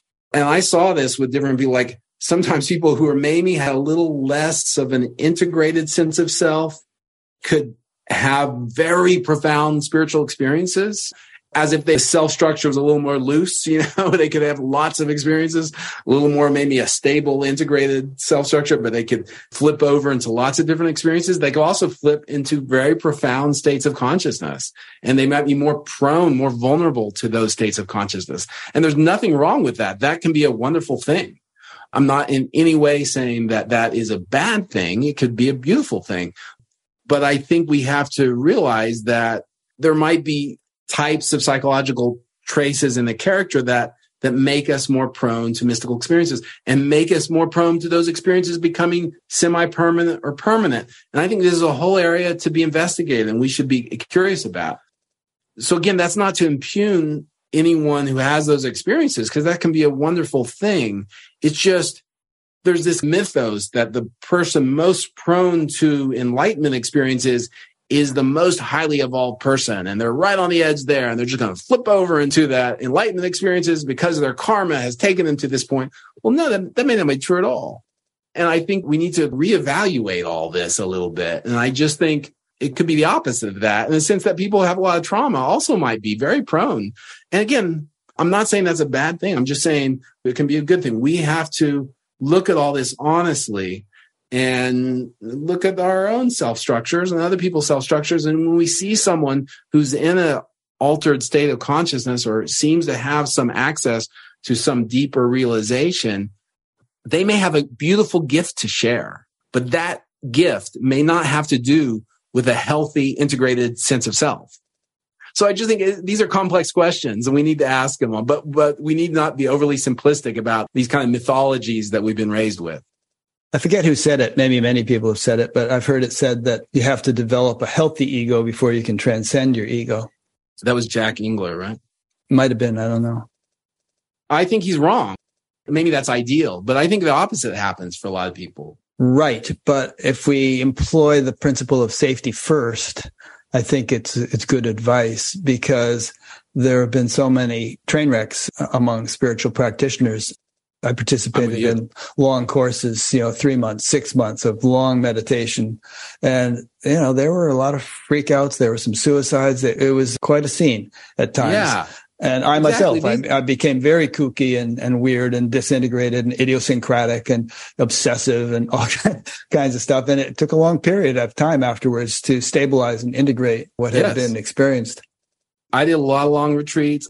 You know, I had this unique ability, all we all did, watching hundreds of people do deep spiritual retreats and work and watch their mm-hmm. experiences and watch their personalities, how long those experiences lasted, how they lasted, how they integrated them, what types of self tended to have what types of experience. I mean, I got a chance to just have this incredible laboratory and, and watch all this happen as well as my relationship with my own teacher. So I think these are all really interesting and open questions the simplistic narrative of some linear path up to the top of the mountain right. is sort of absurd in a sophisticated psychological informed world we have to ask all these questions about the nature of realization and the nature of what it means. And uh, I, I use an example. I use, you know, Eckhart Tolle and Byron Katie are two examples of teachers. Obviously, people have gotten a lot of value out of their teaching. I'm not saying there's not real value in the way they teach or something, right? You know, I haven't read in a while their yeah, they, stories. They both had some kind of breakdown before. If I'm remembering their stories, they both had a breakdown. Yeah. Before Katie was in some kind of halfway house su- or something, and Eckhart Tolle was contemplating suicide. Um, Thank you. Yeah. Suicidal ideation was part of the vehicle for their awakening. Again, that doesn't mean their awakening doesn't have value. It just means that the self structure that had that awakening might not be the self structure we want to aspire to either. Maybe it was right for them. I'm glad that that happened to them. I'm glad that they're able to turn those issues that they had into something that is valuable. But it doesn't mean they represent the pinnacle of human evolution of the self. I mean, come on, you know? No, I don't think it means that people have to be on the verge of psychological breakdown in order to be eligible for a spiritual breakthrough. As a matter no. of fact, I think it can be gone about in such a way that, well, responsible spiritual teachers these days and also responsible psychedelic therapists screen people pretty carefully before letting them get involved. Because if they're unstable to begin with, the last thing they need is a long meditation retreat or, you know, psychedelics or something. Um, it can sure. really put them over the edge. And I think one way of looking at it is, you know, we have, we all have our conditioning and many people are just deeply conditioned you know, the impressions are very deeply ingrained and they're pretty well locked into their personality and they don't even contemplate spirituality. But if we're going to transition from that condition to an enlightened state, there's a whole lot of internal reconfiguration that's going to have to take place whole lot of purification and elimination of samskaras and modification of the nervous system and whatever may be going on with the chakras and all that stuff. A whole makeover has to take place. And that can be very disruptive when you're going through the, the process of it. So I think the key thing is to find ways, and maybe different teachers have found them to differing degrees of success, of facilitating all that transformation without causing damage or without causing psychological instability or breakdown. There is going to be some instability, I think. On a long course, you're kind of like jello that hasn't molded and, you know, you could mold into the wrong shape if you're not careful. But we're talking about a radical transformation of our mind body system and our, of our nervous system, of our subtle body. And that can easily tip over into psychological instability. Um, and it has to be handled very carefully all development and evolution involves, I think, some level of, of instability with what came before. So that is its own challenge, you know, independent of what I sort of the point I was trying. That's its own challenge. I think that's true individually and culturally too. One of the great challenges of cultural evolution is right is like we want to imagine utopianism, how we should should or should be. The challenge is not challenges to evolve culturally in ways that make things better without making them worse at the same time. Because yeah. there's, you know, the history of like trying to make things better has a lot of making things a lot worse at the same time, you know, sometimes much more worse than you made them better, you know, and yet we still have to try to move things forward. And, and in terms of the evolution of the self, I think it's the, the same thing. Inevitably, when you try to reach forward, when you try to reach beyond, you're introducing an instability into the system. And inevitably that has its own challenges. And we have to be kind of be ready for those and understand those. That's a good point. In fact, the cultural thing is a nice analogy, if not an actual example of the point I was trying to make, which is that let's say we can envision a much more ideal society than the one we live in, in which we don't have all this environmental degradation and agriculture is done in a holistic and organic and wholesome way. And all medical systems are much more enlightened and all sorts of things. But you know as it is now we have deeply entrenched multi-billion dollar industries representing all these areas who are not going to just turn on a dime. So how do we get from here to there? Let's say that it's inevitable uh, we're going to get there do those industries have to collapse? And does there have to be economic upheaval and unemployment and a depression and all that? Or is there a way of going from here to there in a much more willing and conscious way in which things can evolve? But you see what people tend to do is they tend to resist the fossil fuel industries have known for decades that their product was going to create the kind of disaster we're now beginning to experience. But they were looking at the next quarterly bottom line and didn't want to change. I'm getting off on a bit of a rant here. I think when we talk about cultural evolution, one of the things I talk about in evolutionaries is that it's easy to imagine perfect worlds. And then we try to enact them. And unless we understand where we came from, unless we understand more about how we, where we've come from, it's easy for those imagined perfect worlds to cause all kinds of problems in the getting from here to there. And utopias don't have a very good history in terms of enacting cultural evolution. They're quite the opposite. They can fuck it up. As I often say, we need more evolution, less revolution. Often the revolution is sometimes people reach for revolution when they've lost faith in the evolutionary process that, that we can move things forward. We can't just make the world anew. You know, we have to work with what we've got without being trapped or stuck in history. We have to work with what we've got to continue to evolve. But we can't just remake the world anew. And, and I think that, that that's true of individual evolution. That's true of cultural evolution. And there's this idea I love in cultural evolution called the adjacent possible which is it comes from a evolutionary theorist named Stuart Kauffman, which means that what is possible in our evolutionary moment that's adjacent to the space we're in right now, like as an individual or as a collective, as a culture, what's in our adjacent possible? You know, as I often say, for me to go bench press 500 pounds is not in my adjacent possible. You know, it's not adjacent to where I am right now. Maybe in the future I could do that way, way in the future.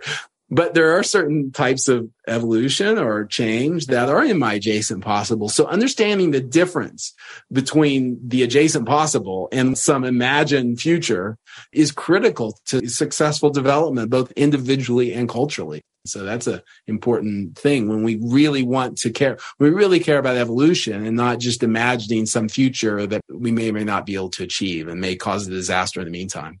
Yeah, I interviewed Rhonda Byrne, who did The Secret. And at one point towards the beginning of the interview, I said, So you mean if I want to play basketball as well as LeBron James, despite the fact that I'm in my 70s and I'm only five foot 10, it's not an adjacent possible. If I want it bad enough, could I have it? And she was kind of like going into her thing, you know, like, yeah, yeah, if you want it bad enough. I didn't no say way. it, but I was going to say, well, that's what gives the secret a bad name. yeah. Your thing. Anyway, yeah. here's a question from Irene a statement. Perhaps it is more the surrender than the imbalance that brings about the awakening. The extreme hardships bring one to a state of complete surrender, which often precludes profound awakenings, precedes perhaps profound awakenings. That surrender can happen from things other than hardships and bring about the same result, such as a fervent yearning for God or years of meditation or service to others, etc. But I guess what she's saying is whatever can bring about the appropriate degree of surrender could be a, a trigger or a yeah, catalyst. I think that's, catalyst I think that's awakening. What, I think that's what Byron Katie or Eckhart Tolle would say in that situation. And I think it's true in some sense, but it doesn't change my point. Okay. I have this friend named Rob McCutcheon who I sent you an email about the other day. And, uh, he read your paper and he was a professor at a university in the Pacific Northwest. And uh, he was at one time Maharishi Mahesh Yogi's personal secretary uh, back in the early 70s and got rather disillusioned. He still maintains a belief that enlightenment could actually resolve all problems of the ego and make us better at dealing with life's vicissitudes. So he disagreed with some of the premises of your paper, and maybe I could go through them and you could comment a little bit. I think he um, disagreed with the entire premise of my paper. Yeah, pretty much. Idealistically, if we could see examples of enlightenment that in our current time which live up to the historical hype, we could agree with all these things. But the proof That's of the pudding just, is in the eating. We need to realize that in a psychologically sophisticated world in which we understand the nature of the personality much better, in the world in which we understand the nature of the cultural evolution, the cultural forces that are impacting our self structure, evolutionary psychology. There's so many elements of knowledge that we understand now. We need to appreciate that the idea of some perfect enlightenment as the pinnacle of human evolution and the top of the mountain is absurd, prima facie.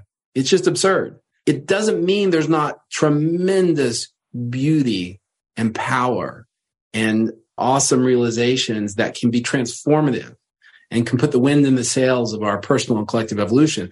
It's beautiful. But the idea of the, of the kind of the perfect enlightened, enlightened figure who only acts out of spirit or something, that's a kind of a myth that we need to put aside. so we can deal with the beauty of awakening on its own terms and all the benefits of it, and all the power of it. Yeah. My next guest on Bat Gap is a guy named Bob Harwood, and I just finished listening to his book. He went through years and years and years of really intense seeking and long Zen retreats and things like that. And, and he eventually, like 25 years ago or so, had a profound spiritual breakthrough that has abided ever since and feels like his life is just a effortless flow and he has no problems. But that is not to say that he doesn't have many human emotions and you know might get angry or this yeah. or that or the other thing. I think it's just a matter of understanding what is meant by this idea of perfection. Jesus said be therefore perfect. If god is running the universe then the universe is perfect but still asteroids crash into inhabited planets and stars blow up and all kinds of violent stuff happens which in the big picture i guess is perfect but it doesn't seem perfect to those who are suffering the consequences. Yeah, I mean, I guess if we define perfection in some totally zoomed out way, we could say it's all perfection, you know, and that's that's okay. We can do we can say that. But as long as we zoom back in a little bit and we're talking about the actual development of the human character and soul and culture over millennia and the nature of personality and, and self structures and psychological structures. Perfections, it's kind of a silly concept. It doesn't mean that people can have beautiful awakenings like your friend and express those in beautiful ways.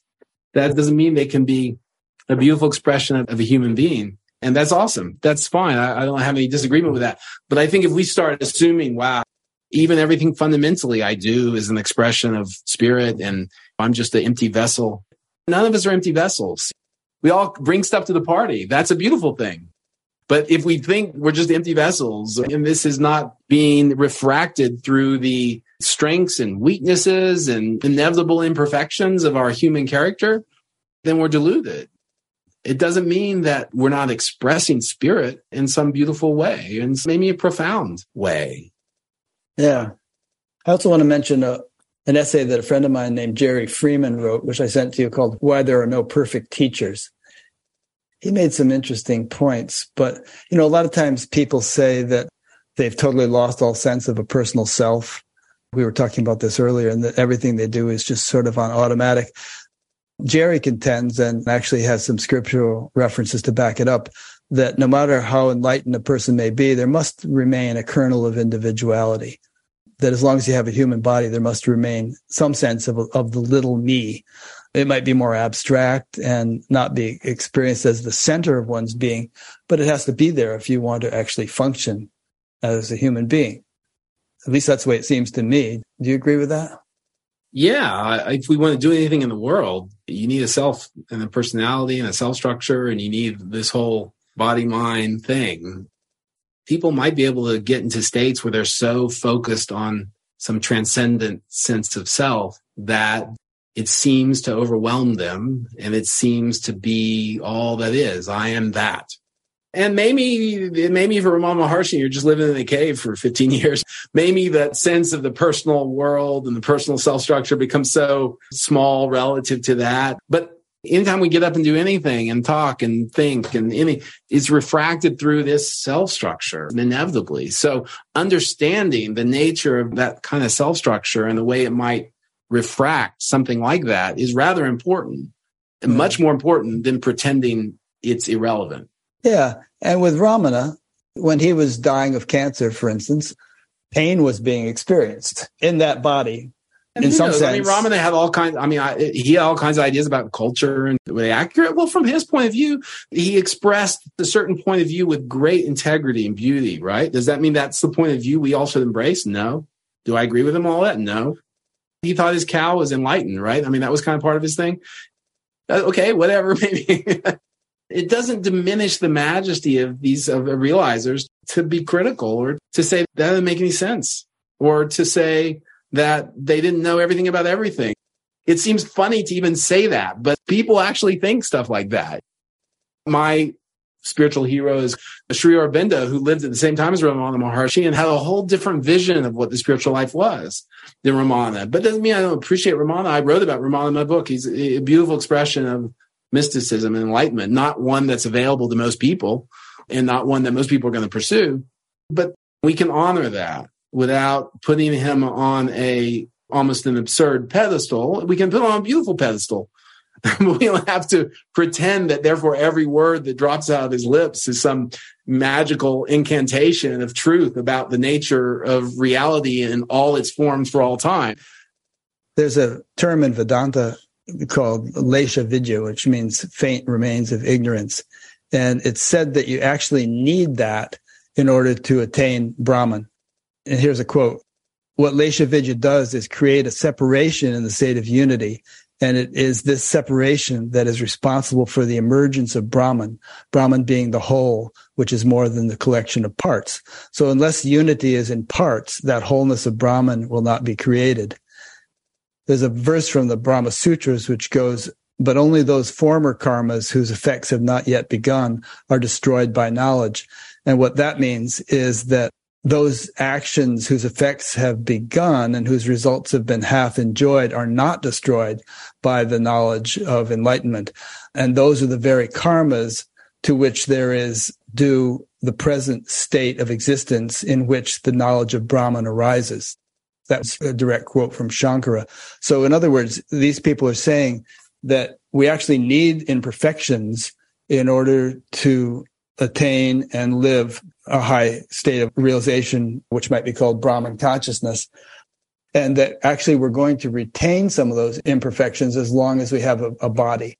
And that will be reflected in certain behaviors which may not seem ideal, even though we are presumably mm-hmm. enlightened. I think in a very traditional mystical context of which Sankara was, I think that's probably a a way of trying to capture some of these truths in maybe that limited frame. I think we can do better today because we have a lot more understanding. It doesn't mean there's not profound truth there, but I think we can fill in some of those elements. At least we can add to that knowledge because of our understanding of psychology, because of our understanding of culture in ways that maybe they didn't have access to. It doesn't mean there aren't some profound truths there, but I just think we can add to those. Yeah, always. I don't think there ever will come a time at which we cannot add to what we know or experience. What's that, the cat's name? This is Piper. Piper I have some old videos. Piper had that edition. Cats are walking in front of me. Ah, I love cats. Me too. So let's make some grand, sweeping, overarching, concluding points. I've written a lot of different things over the years, and I just think I wanted to make this statement, and maybe I'll expand on this paper. This paper probably needs a lot more expansion ultimately, but I wanted to get down some thoughts. You know, I got the opportunity to be very close to my own teacher and watch him over 20 years, but to look at the history of mysticism and to interview and engage with communities and mystical teachers and mystics and in every tradition and over a period of a long period of time like it was just very unusual opportunity to be inside something i loved. You know at that point in my life i was i was so committed to that world to try to understand it. And i think to be able to then step back and ask hard questions about some of the myths that i grew up with in these worlds and that a lot of people still hold on to that don't really make sense and that have caused a lot of human suffering because teachers and students held to them and they don't really withstand a lot of careful scrutiny. And we can do that from a position of cynicism or of like, this is all not as important as I once thought it was. Or we can do that from a position of appreciation and love for a lot of these types of practices and types of seeking and types of communal engagements that can be very profound, but they need a serious dose of questioning a lot of conclusions. You know, when I was 22, maybe I would just say, no, I'm going to do this and I'm going to learn the, I'll learn the hard way, everything. And of course, a lot of people are going to do that. that's fine. But I do think the myths that surround the modern, postmodern idea of enlightenment and mysticism are pernicious and strong and need to be questioned as maybe some embedded truths, but also very partial truths. And maybe important truths, but not complete and whole and entire truths. That was the purpose of the paper to kind of push that forward, open up that question, and to get inside these. We need to pursue this. I, I hope maybe I'll, at some point I'll write about it more. But I saw how relatively subtle distinctions and problems and confusions caused a lot of human suffering. It's more than just so and so was a bad person and did bad things. These are good people who tried hard to do the right thing and did really messed up things because of these confusions. So that's what we got to pursue. That's really good. I just want to say from my own experience, most of the people listening to this show, I would say, are spiritual seekers or aspirants. They're interested in the topic, obviously, or they wouldn't be listening. And I interact with a lot of people. I see examples of people being blindly enamored of and obedient to spiritual teachers and then eventually getting disillusioned and becoming cynical and losing interest in the spiritual endeavor altogether. And in my own case, I have been through both those phases, but these days I'm as gung ho as I ever was about spirituality, which is very gung ho.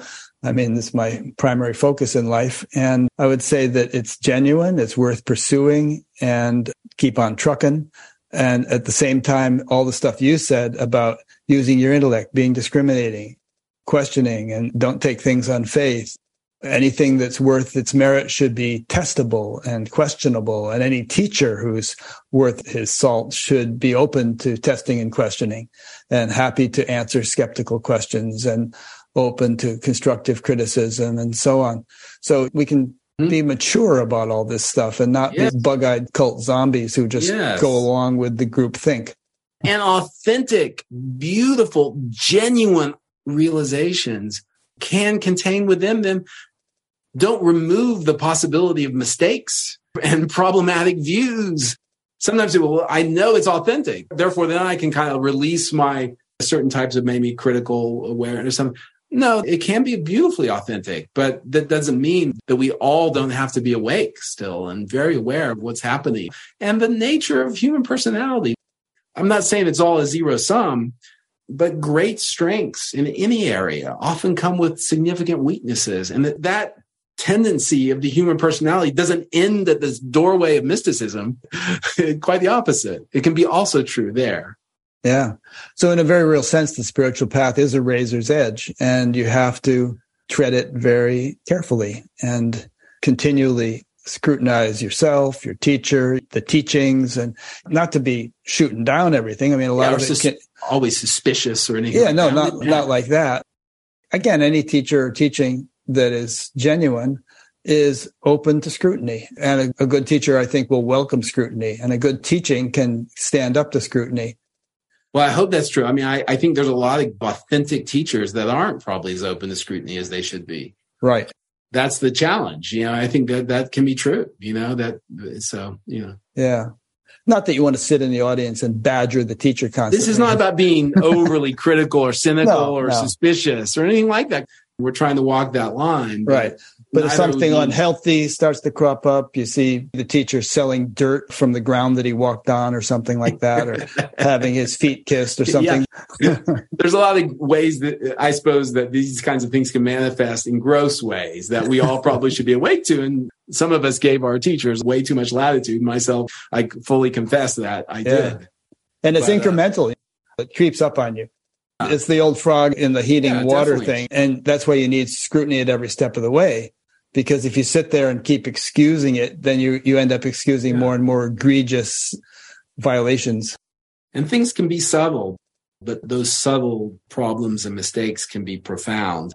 The best way to inoculate ourselves against maybe some of the more grosser abuses of this kind of thing is for the whole culture around these kinds of pursuits to evolve the mm-hmm. whole conversation to evolve.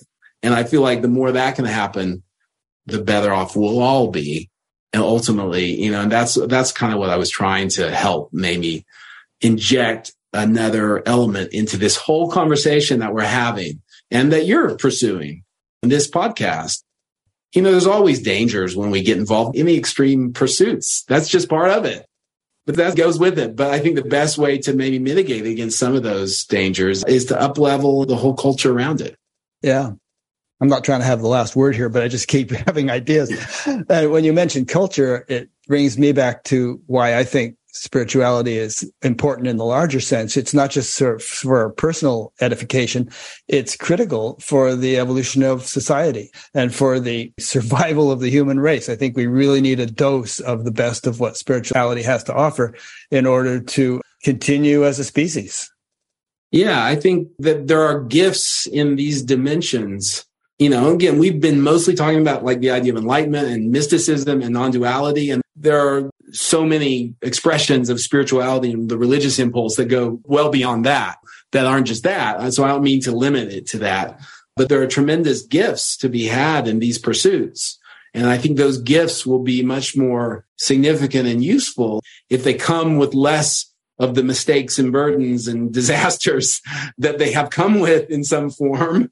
And the way to do that is not to reject them altogether or to pretend that that's not true. It's to face into that and continue to evolve how we think about these areas of life and how we relate to them so that we'll all be better. It's a little bit like, you know, I've got interested in psychedelics recently. You see you know, the conversation around psychedelics that continues to, I think, evolve. It's very different it was in 1965. And I think that probably helps all kinds of people have better experiences. It doesn't inoculate any change. You know, it's still challenging. It can be dangerous. It can be all kinds of things. But as the conversations evolve, that's probably helped evolve people's experience of engaging in those modalities. And the same in this area. I think ideally it would. Yeah. As George Harrison sang, with every mistake, we must surely be learning. I, I, think that he expressed in that that beauty of hope, fear that it might not be true. surely, let's hope. We all must hope for that. Well, thanks, Carter. I really enjoyed not only this conversation, but the last couple of weeks of reading your book and thinking about the things you have to say. It's been a lot of fun. If people have enjoyed this interview, what do you have to offer? Uh, anything in a public sense? Do you do retreats or webinars or you have a podcast? I, I don't I do many. I don't really do a lot of teaching, but uh, if I do at some point in the future, I have a mailing list at carterphipps.com and I do writings. I have a, you know, I have a think tank that I'm part of. I'm probably going to do more of my own writing going forward. And who knows, maybe I'll do some kind of group things or teaching things or I, maybe I will at some point, but I, I, don't really do much of that. I don't do any of that now really, but, okay. but you can always get my list. I have a podcast, you know, you can see the, whatever the latest I'm doing. If you get on that list, you'll find out about it. Well, we'll just all wait for the emergence of Sri Sri Carter Phipps Anandaji. yes, exactly. Coming on clouds of glory. Trailing clouds of glory do we come from God who is our home, right? Isn't that Wordsworth? Oh, uh, yeah, there you go. I knew that clouds of glory was in there somewhere. yeah, uh, that's Wordsworth. Good. So thanks a lot. And uh, thanks to those who've been listening or watching. And as I mentioned, uh, my next guest is a fellow named Bob Harwood, who wrote a book called Pouring Concrete, because that's what he has done for a living. He's a construction contractor who at the same time was an avid spiritual seeker and it paid off for him.